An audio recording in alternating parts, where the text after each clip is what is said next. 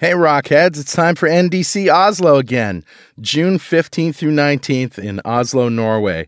Richard and I will be there, of course, as well as all your favorite speakers. World class stuff here, folks. NDC Oslo.com. We'll see you there.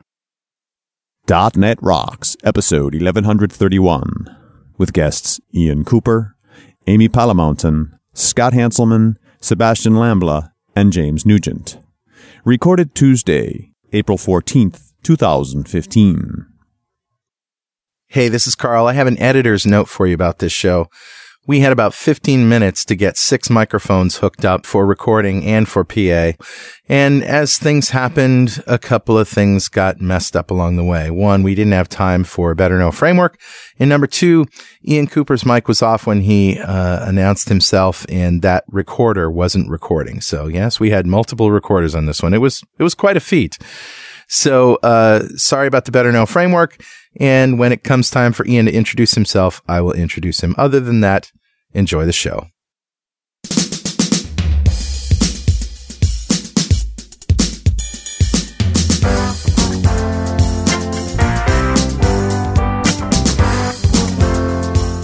Hey, Portland! It's .NET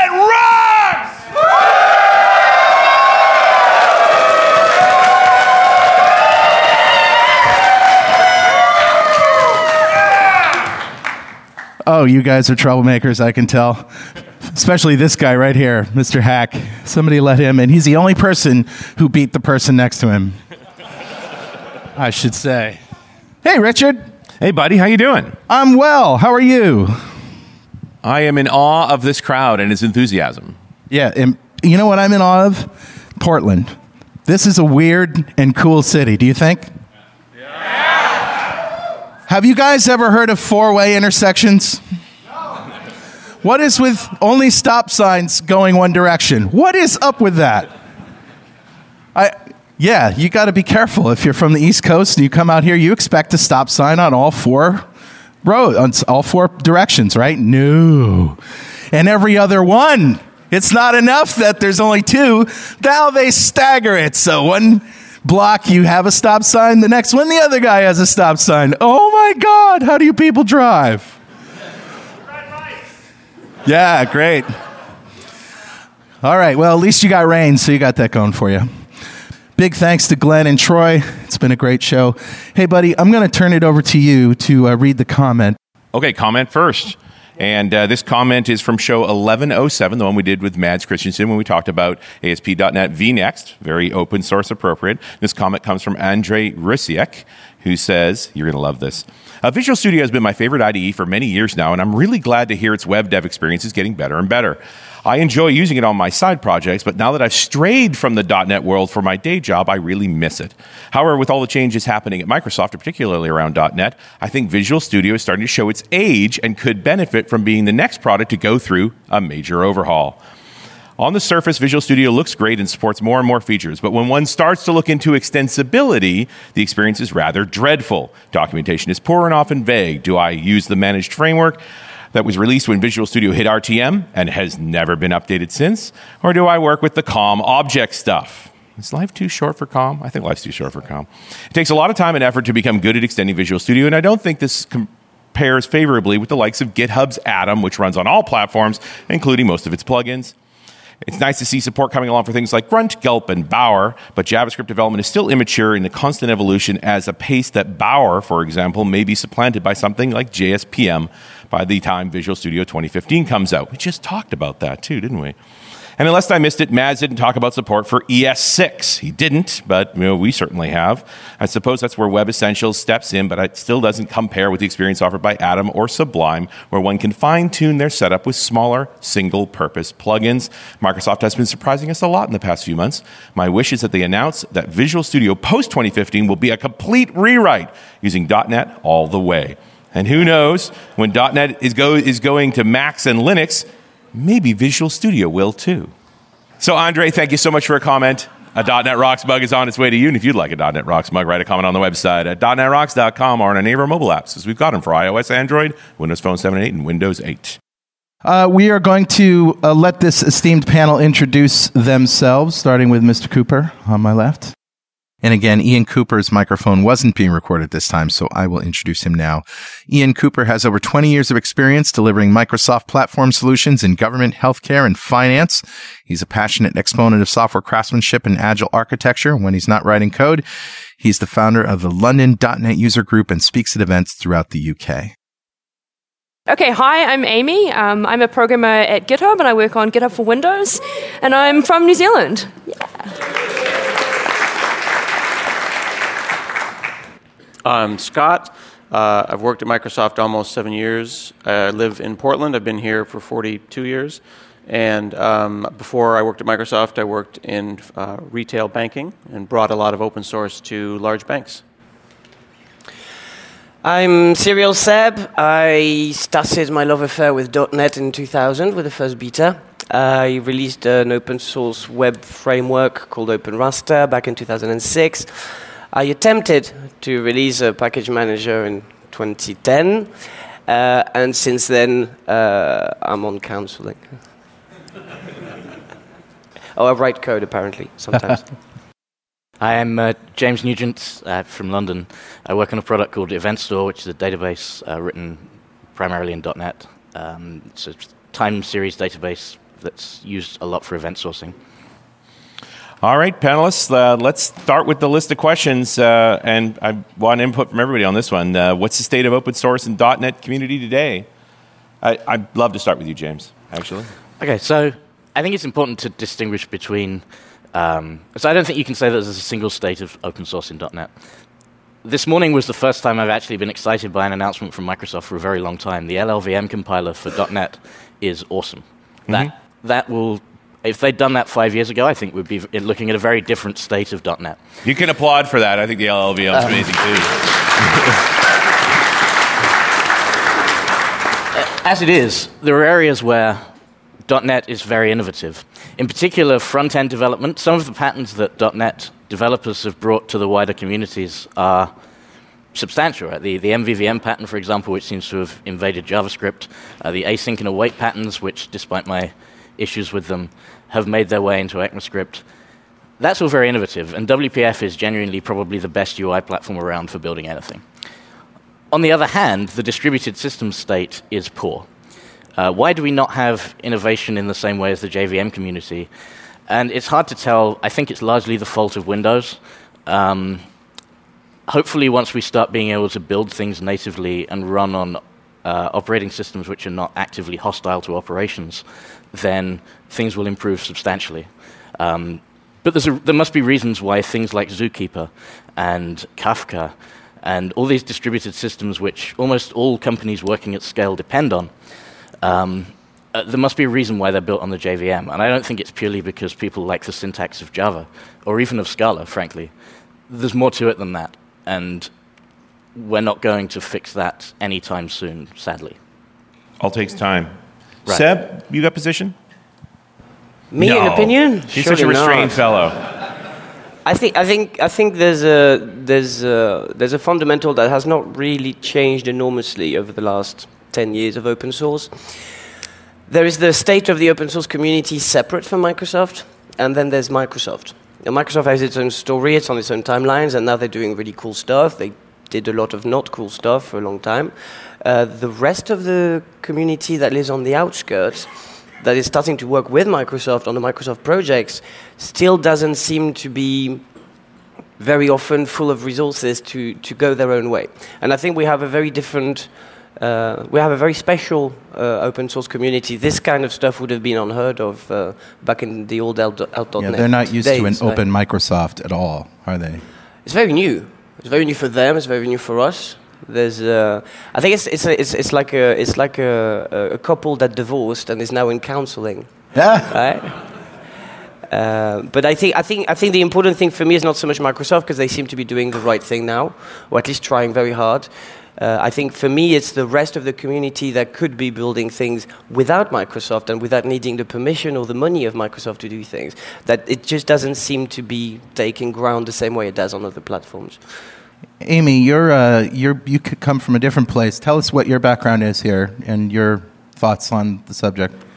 Um, well, I guess my thoughts on the subject are it kind of feels like the lights have been off for a very long time and they've just suddenly come on, and we're all like, oh, open source. What is this? There's like a handful of people that have been involved in open source for the last, I don't know, five to seven years actively, but the wider community hasn't really been taking part uh, actively. And at this point, I feel like we're just figuring it out, right? We're figuring out what it means as a wider community to contribute to open source projects, as businesses, what it means to contribute to open source projects, and it's going to take some time to figure out. Definitely in the motion. Um, Scott, I'm going to leave you last because I want to talk to Ian first because, you know, you get to go last. So I, I think, you know, I think it is really important to celebrate Microsoft's Road to Damascus moment and the fact that they've chosen to embrace open source. And I think, you know, we are a, kind of a, a turning point for the .NET community where hopefully that means people will feel much more uh, able to deploy open source into their organizations and to feel comfortable contributing towards open source. So I think we have to do that. As I think as a community, we, we risk uh, irrelevancy if we are not uh, we don't have a thriving uh, ecosystem. I, I think there's a one other point. We talk a lot about .NET open source, but I think you know when people talk about uh, deploying applications, what they need is a full ecosystem uh, which may include uh, open source products written in other languages. And it doesn't really matter to me whether what, quite what Redis is written in, for example. It just, it's important that I can deploy it. So another obstacle to us is this problem of what's the Windows open source ecosystem like? And you know, in some cases, that as Microsoft's working really hard to try and improve that story and putting dollars into uh, pushing those uh, platforms to come onto Windows. But it's also important that we, in the, in, as .NET developers, have some kind of Linux story because there's still a huge amount of uh, open source products that you may want to use that run in that environment, not on Windows today. Right. And they go hand in hand. We have to have a Windows OSS ecosystem and a .NET OSS ecosystem. Yeah, and I think that's getting more diverse too. And it is, yeah. We're in, in motion here. Mr. Hanselman. Sir. How's the state of the open source community these days in the .NET world? I want to listen a little longer before I talk, okay. so that I don't misspeak. Well, I I have a uh, a scenario for you, and tell me if I'm off the mark here. But it seems like you know the operating system, Windows, being what it is, and having gone where it's gone, starting with uh, King Sinofsky and uh, that failed attempt to sort of get everybody over to Windows the the idea that Windows should be more free, should be more open, should be you know uh, free SKUs at the lower end. You, do you think Microsoft sort of got backed in? Any of you can comment on this if you want. Microsoft sort of got backed into that open source thing, as a or is it a natural progression that started with? You know, guys like Phil Haack and you, Mr. Hanselman, and you know, supporting open source. Scott Guthrie embracing well, open source. You have to back up though, because there's a couple of things that you've set there. Yeah. Mac is not free. Sure. Mac is not free on the low end. Right. Mac is not open source. Yep. It does have a POSIX subsystem and has a bash shell, but other than that and being really pretty and having great hardware, you know, it succeeded without being free on the low end. Yeah. So this idea that everyone needs to give away Windows for make, making up for it to be open source, I think, is a fallacy. Yeah. That's one opinion. Okay. I don't work in the Windows department. Um, were we backed into it? Again, I've said this before publicly, it's my opinion, but don't attribute to malice what can be attributed to incompetence. yeah. Microsoft is not nearly as organized as we would need to be yeah. to be as evil as you think we are. well said, sir. I, um, I am surprised at how much in that uh, first set of statements that Windows came up in this. Because at the same time, and Seb, you just did this talk yesterday talking about OWIN and, talk, and in general, there's this bigger conversation going on about running .NET on Linux and not necessarily running Mono. Uh, I mean, isn't this a real thing now? Do I, as a, as a systems guy, just not have to think about what, having Windows when I want to run .NET? What does Microsoft, how does Microsoft make money? 10 years ago, it was Windows licenses and Office, and today it's going to be compute. Microsoft right. wants to sell you Windows, Office, Xbox. And if you don't want to buy any of those things, well, then maybe you'll run Linux VMs in Azure. Right. That's, it's, it's simple as that. It really is. There's no like secret. I've been in the secret meetings where the Microsoft people go like this. Uh, they, You're not invited to the right meetings. I'm, I think I'm at the right meetings, and it's fun, fun, fun, fundamentally, it's services now. You know? Right. So yeah, you run Linux, knock yourself out. And if you run .NET on Linux and do interactive debugging with Sublime on Linux, I don't care. You can run Node on Linux, just run it in Azure. I'm kind of staggered by the the announcements around their Docker implementation already. I'm Yeah. kind of surprised they got done that fast. But now, I, mean, I think for folks living in the Microsoft stack, we've got to figure out containers in a big hurry because it's a very different way to think. It's, it'll be handled. I'm not worried about it. How's uh, what's the Silicon Valley reaction to Microsoft's new openness? Is anyone here from Silicon Valley? I I've work se- I've for a seen the company in TV Silicon program. Valley, but Am I the only American on the thing?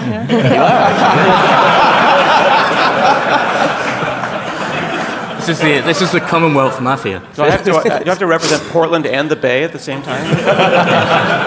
I think we've got the Queen covered. So. Yeah, right. We had, we had a meeting this morning where we were. Um, All right, let me let me hang on. Let me let me try to get into San Francisco. So like basically, um,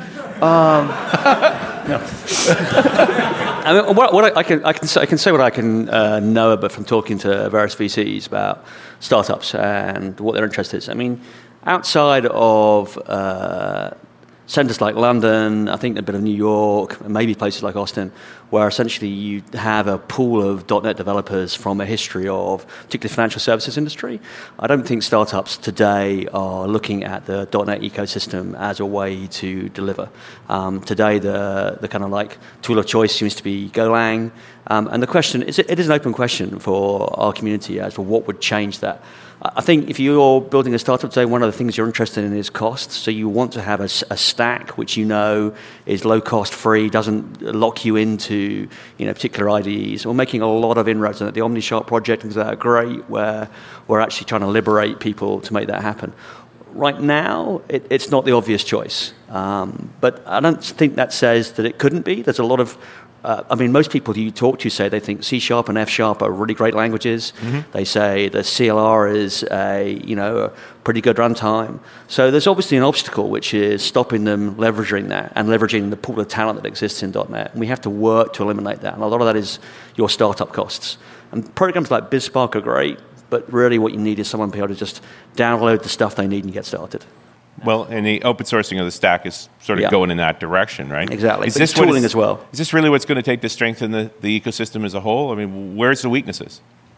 Um, I think the weaknesses today are if I want, I have, I'm, I'm quite locked into Visual Studio. We need to break that kind of .NET Visual Studio lock-in. I can't deploy to Linux as well as to Windows. I need to, need to break that part of the model. And I need to feel that um, from kind of soup to nuts, from a web server to um, a database to, I, I have a pool of libraries that let me make choices. Um, today, there's quite often only one choice in each of those areas, and that isn't necessarily going to work. I think we're getting much better, but, but I think as a community, we, we don't necessarily have the vocabulary to say which one of those in which slots would we pick to make those choices. And I think some of us have that, but I don't know whether that's a broad knowledge. Uh, so we run, you know, we deploy on Unix and on Windows, and we run a heavily OSS.NET ecosystem, and we're a, you know, I guess we're a startup, although uh, you know we're still under VC funding. And that story's we've had quite a few success stories in London doing that, but I don't know how common that understanding of how to build how to build that is. And I think we Sure. need to get that knowledge out more. James? So um, I guess I'm slightly unusual in that I've never used Windows as a desktop operating system. Um, so despite having Makes you a rare bird, I, I would say. I don't Uh, think so. Yeah, I think there's a lot of Mac. Uh, so now I think there are a lot of Mac users. So I, I started doing .NET in using Vim before OmniSharp was around.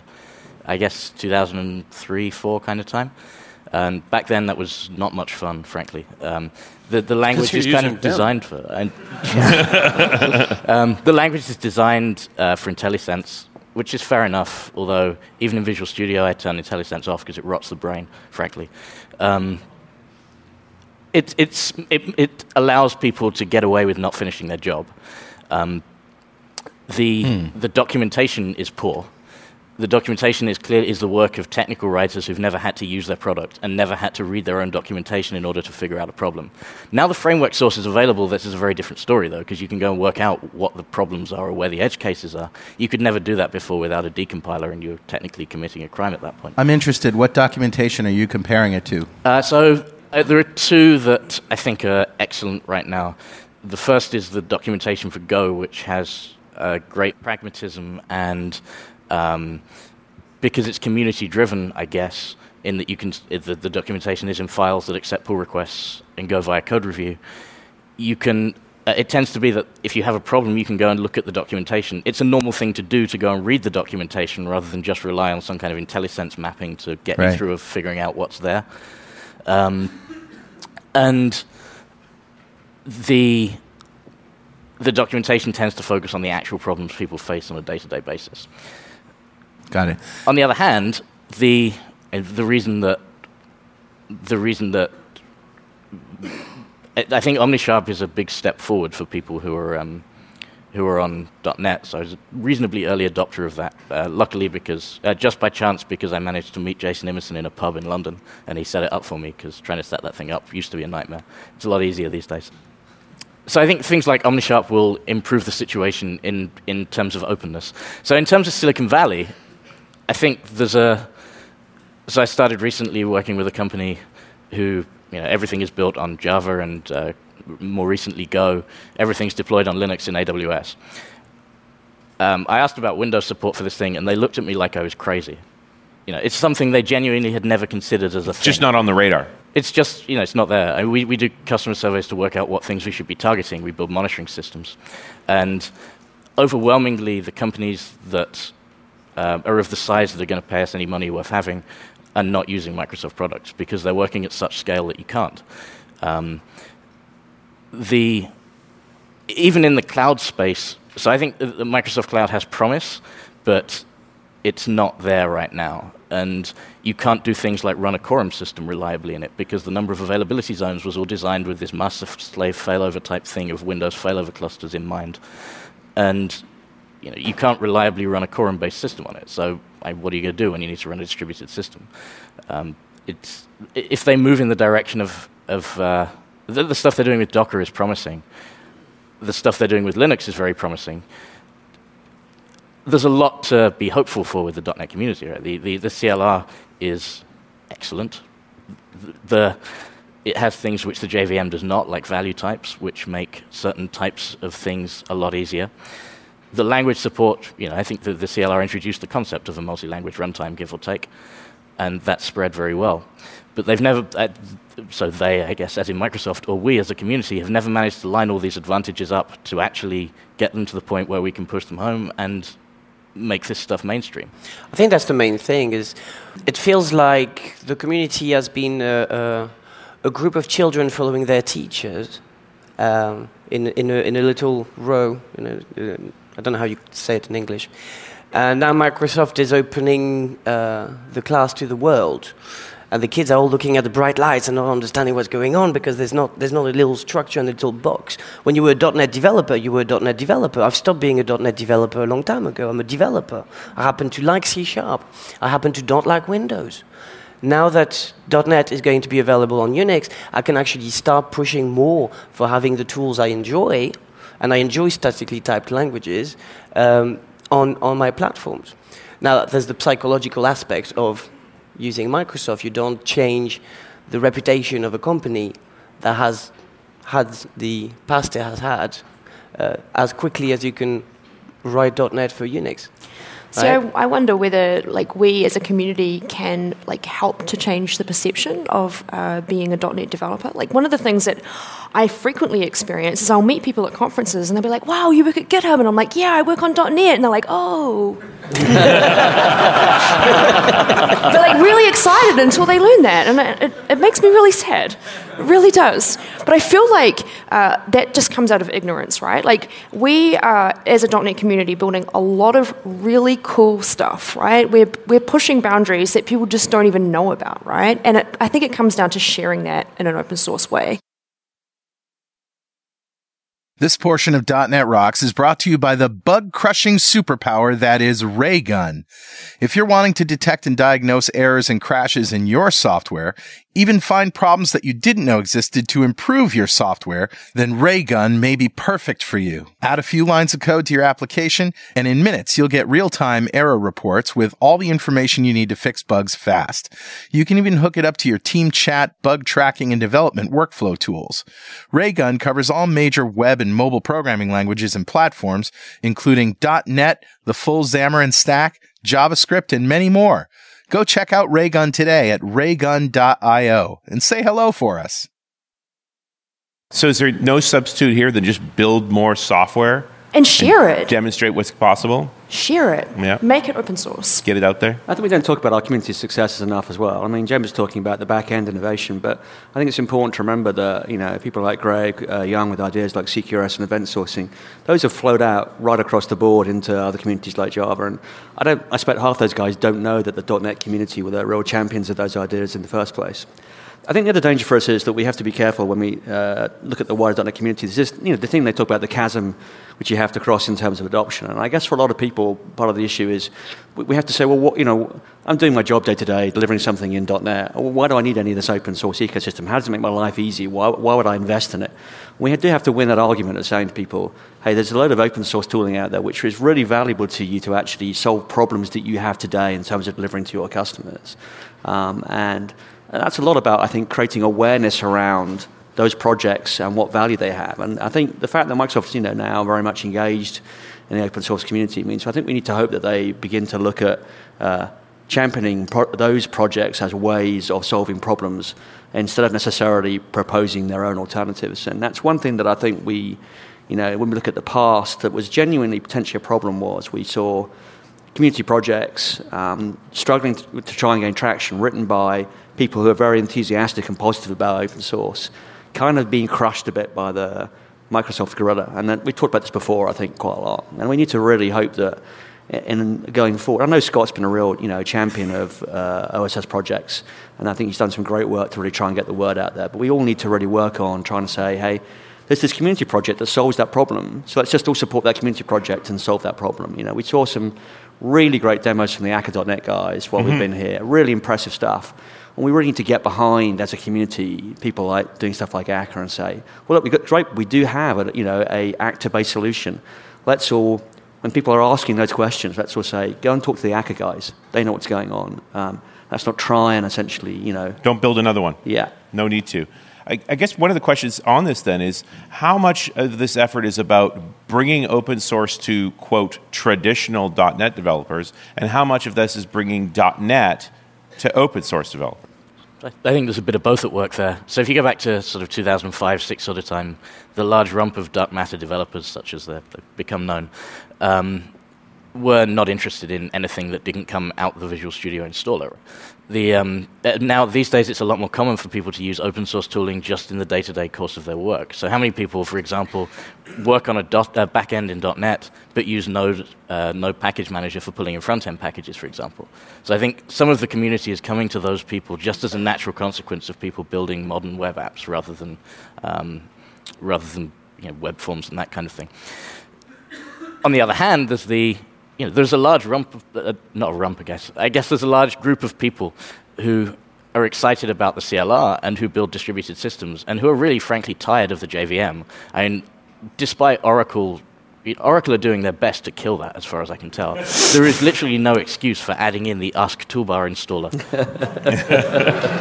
this is, you know, it's, it's 2015. What are we doing?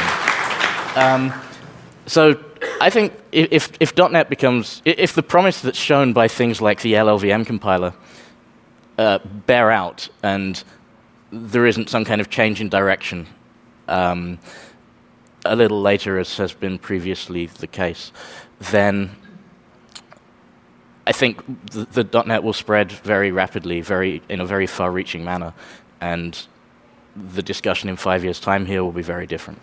Yeah, Scott, I, I, you're brooding there like uh, you have something roiling going on in your brain that you need to get out.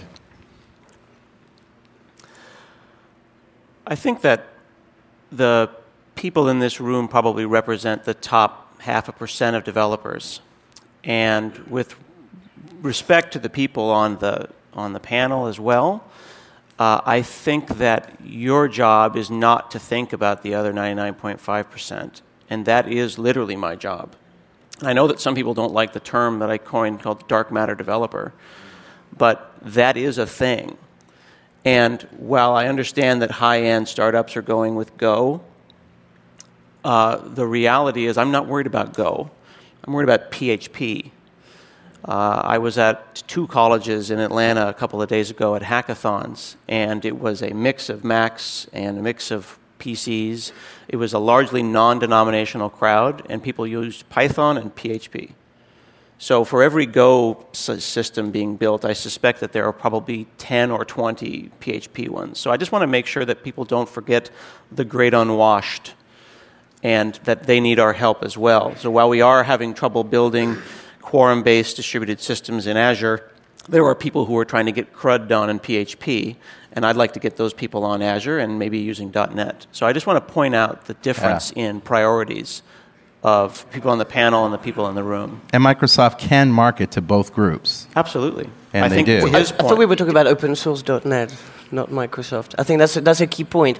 We're talking about growing open source in .NET. We're not talking about Microsoft selling products.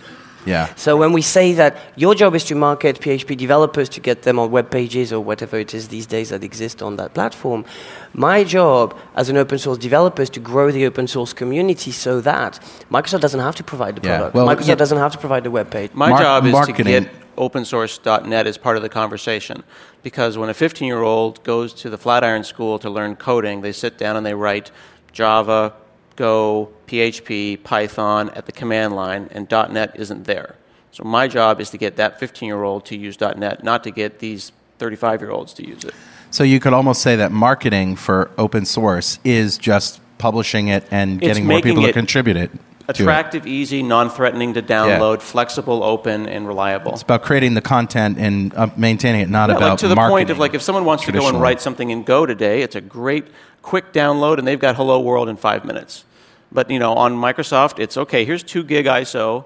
Uh, you know, I, I wanna... it's, it's, it's, eight gigabytes for Visual Studio Community Edition. Uh, I know this because I've been trying to build machine images for it for quite some time. Um, it won't install over a remote connection. We will solve that. Good. It will be. Um, you will be able to this time next year download in some small two-digit number of megabytes a non-threatening size .NET download, do useful stuff on it, deploy it on Linux, and do interactive debugging. That's great. That's that's what it genuinely it will be okay. Um, on the other hand, there's a, so, there's been a tendency, Scott, I think. Scott, so what you're saying is Silverlight is back? yeah. See what it's I did? It's going to be called Heavy Gold, and it's much better. So, uh, wait till you see the data grid. All right. To, to, to, echo some of Scott's point there, I mean, I can quite often make the point that um, you know, if you're a, a it applies in Java as well as .NET, uh, there's a huge weight of you know 10 years of ecosystem and different ways and approaches of solving particular problems. And uh, what we do need is the ability to recognize that if somebody new is coming to the platform, questions as simple as, well, what do I use to do data access? Are very difficult. We don't really have some way, some clear set out place where we can go and say, okay, this is how you do all, all, this particular piece of work, and this is how you, you solve that problem today, and ignore all the other stuff. And I think one of the potential uh, wins of something like .NET Core is this ability to break with that kind of past legacy. I mean, Microsoft's great, been great at supporting legacy for enterprise customers, but new people want to say, hey, I want a clearer set of choices, and I want a clearer set of documentation that says, this is how I build a .NET app today, and I don't really want to worry about that past. Yeah, I feel like we're perpetually pressed against the legacy now. We've had the opportunity to have a couple of interviews with some really quite new developers who see software very differently when they're working in the Microsoft stack. Uh, and you know, we're I feel like we're all everybody certainly on this panel walking around with some serious scars. You know, the, the price of uh, the price of these years. We are. Yes, we are. The young people aren't. Are not. And to his point, we need to introduce them in a way that is prescriptive and comforting and welcoming. Right. To do that, you need some kind of clear consensus over the over even a good way to do things.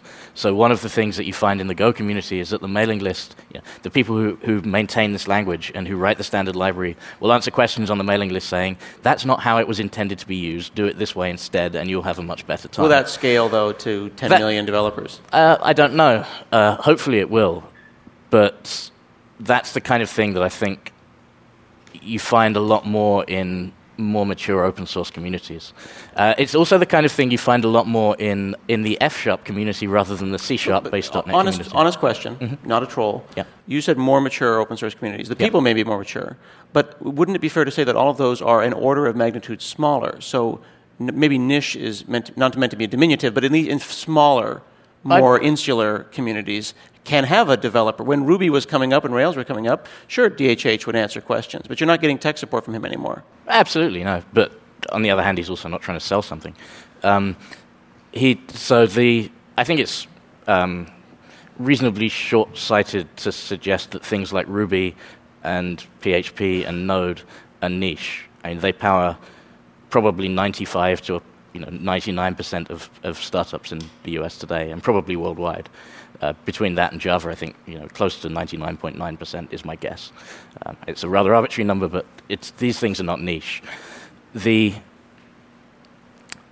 um, the the reasons. uh, So I'm, I'm, the question that I have is whether one thing can can suitably serve everybody. So is it useful to have the same product that people use for building, you know, distributed systems versus the same thing that they use to build their blog, right? And it's it, it traditionally, I think that .NET has aimed um, where the money is, which is quite a reasonable thing to do for a commercial company. And they've done that at the expense of people who wanted to build inno- innovative things. And that seems to be changing. It genuinely seems to be changing. If you can now run this thing on Linux, you can now, uh, you can now build it with tools that don't make you want to kill yourself every time you open them. You can. See, why do statements like that helpful? Well, it I depends. mean, no, no, So- seriously. Like, I hear what you're saying because I feel like 75% of what you're saying I agree with. Mm-hmm. And then 25% is either elitist or mean. So I don't think it's either elitist or mean. Uh, to, I think that when so- you say so that to a deal tool with Visual makes you want to kill yourself, that is by definition elitist and mean. I thought it was. It's. So, I thought it was by definition Visual Studio opening times. I, I, sorry? I, it's- it- What I'm saying is, if you want to welcome, if you want to help build a community, kindness and appreciation for choice is an important factor in that. I agree. Appreciation for choice is absolutely a, a requirement to do anything in that space. If people choose to use Visual Studio, that's great. You know, they, they can do that. Well, it wasn't great two sentences ago, though, is my point. So I'm It- just. it- so using Visual Studio, every time I open Visual Studio, I reevaluate whether I should go and work on a farm castrating pigs. right? so you're, this is, you are this literally something making my point for me right now. This is something. we, we, we, I- I- I on, on our side of the stand it. pond. If there are people in the audience who are new to .NET two or three years, and I know that they are, I think that they're going to think, "Gosh, this is not really good. We can't get along on at least pick the tool that makes you happy." I, the question is, does it have to? Right? There doesn't have to be a single solution to this. It, it's perfectly so. That if you go and look at the wars between, you know, the wars between editors in the past, the Emacs Vim war, for example, there's not, there's never going to be. These people are never going to accept that one you- thing is the best. What you describe as a war, I describe as a choice, and I respect their choice. I don't think of it as being a war. And I think generally when people are like trying to get into software, they're not trying to get into a war. They're trying to make cool shit, right? Am I allowed to say that? They're- yeah, I can definitely say that. They, they just want to make cool things, right? Like, You're going to have to add a beep. right? Beep. You can copy that over that. We had to beat the Kiwi. Like, who wants to start a war when they just want to start a blog, right? Certain, I tell you, 15 year old kids that are doing a startup don't want to argue about religious zealotry. Right, yeah. So, my point I'm making is evangelize Emacs, evangelize Vim, or whatever makes you happy, but do it in a way that doesn't dim- diminish another person's choice. I think this is a place where, like, as a .NET community, we have a really important role to play in setting up what our community needs to look like, right? Like, when new people are coming in and they're figuring out how they can contribute to open source projects, things like this, how we treat each other, how we speak to each other, our appreciation for our, our ability to choose is a really important consideration when we're speaking with each other in an open source community. I think we all need to get along. The, um, uh, um, I think potentially, you know, we, we do see that uh, there is this churn in kind of uh, the language de jure that people want to use. And it may well be, to that point, to, to Scott's point, that one of the reasons is because newer languages on the block are, are being very welcoming because they're trying to build community. And then after a certain amount of time, uh, they once they have an established foothold and a number of players in it, they can lose sight of that need to attract people in, and they become much less welcoming. I think we've seen a lot of you know things come and fade. So maybe yeah, that is a real challenge this community needs to accept. To saying we need to welcome people in. We need to you know if you're building OSS projects, you need to make it really easy for someone to say, hey, I want to join in. I want to uh, raise an issue, and I want to get a, a, a, a reasonable response to the issue that I raise that's basically respectful. I want to be able to raise a PR and be treated in a respectful way when I raise a PR. I don't want to participate in. We have to encourage that participation, right? All right, we have time for one question for each of the panel, and it is: What uh, .NET open source project do you think more people need to know about? James. James. Um, I think probably, uh, probably actually reactive UI. Reactive? So reactive UI Mm-hmm. uh, is built on top of. Awesome. Uh, it's built on top of reactive extensions, which is another thing that .NET has given to the wider world. Um, that all originated here, right? The um, uh, reactive UI is, without question, the best way of building user interfaces, and Cool. it's inspired all kinds of other projects elsewhere. Seb. Uh, I would hope that um, there will be great suggestions from other people. So I would recommend people actually just get involved by talking, chatting, pull requesting, commenting, being rude if you want, being polite if you want. Let the system select itself, not by judging, criticizing, or belittling, but by engaging. Let the people that f- up at engaging disappear naturally out of the system instead of preventing them from existing. That's what I want. Scott. What? Open source project you think more people should know about? I think that people should know that there are open source projects. That's a good thing. I think that uh, very often I'll meet people, even in, whether it be inside Microsoft or outside, who will say, "Oh, I'm working on Foo," and then I'll talk. Oh, oh, that's great. That sounds just like Project Bar, and I'll talk, and then they'll go, "What's Bar? I've never heard of that." And it's simply because they never lifted their heads up and looked around. So, what open source .NET projects should people look at? They should look at all of them. Awesome. Amy? Well, James? James took my favorite project, Reactive UI. Reactive. So I'm going to have to recommend that people check out my second favorite project, which is OctoKit, which Brendan in the back there works on and Phil works on, and they do a fantastic job. If you want to uh, have a good example of like how to build a community and how to interact with people, I really recommend you read the issues and uh, the pull requests that are being raised there. Come and contribute. right. exactly. Ian. Um, uh, I think probably the Thinktecture stuff, the guys there doing a lot of work with the identity, etc. And I think that's a really, really Yeah. impressive project. If you should go and look at. Very good. And that's the last word. Ian's got it. So big round of applause for our panel. And we'll see you next time on .NET Rock.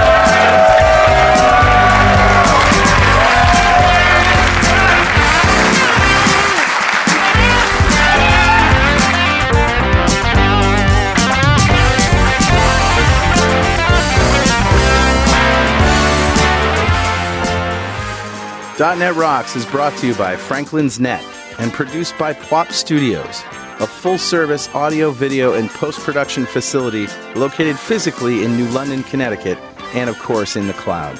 Online at pwop.com.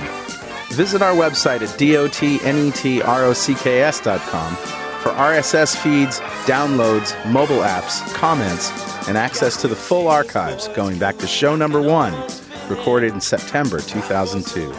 And make sure you check out our sponsors, they keep us in business. Now go write some code. See you next time.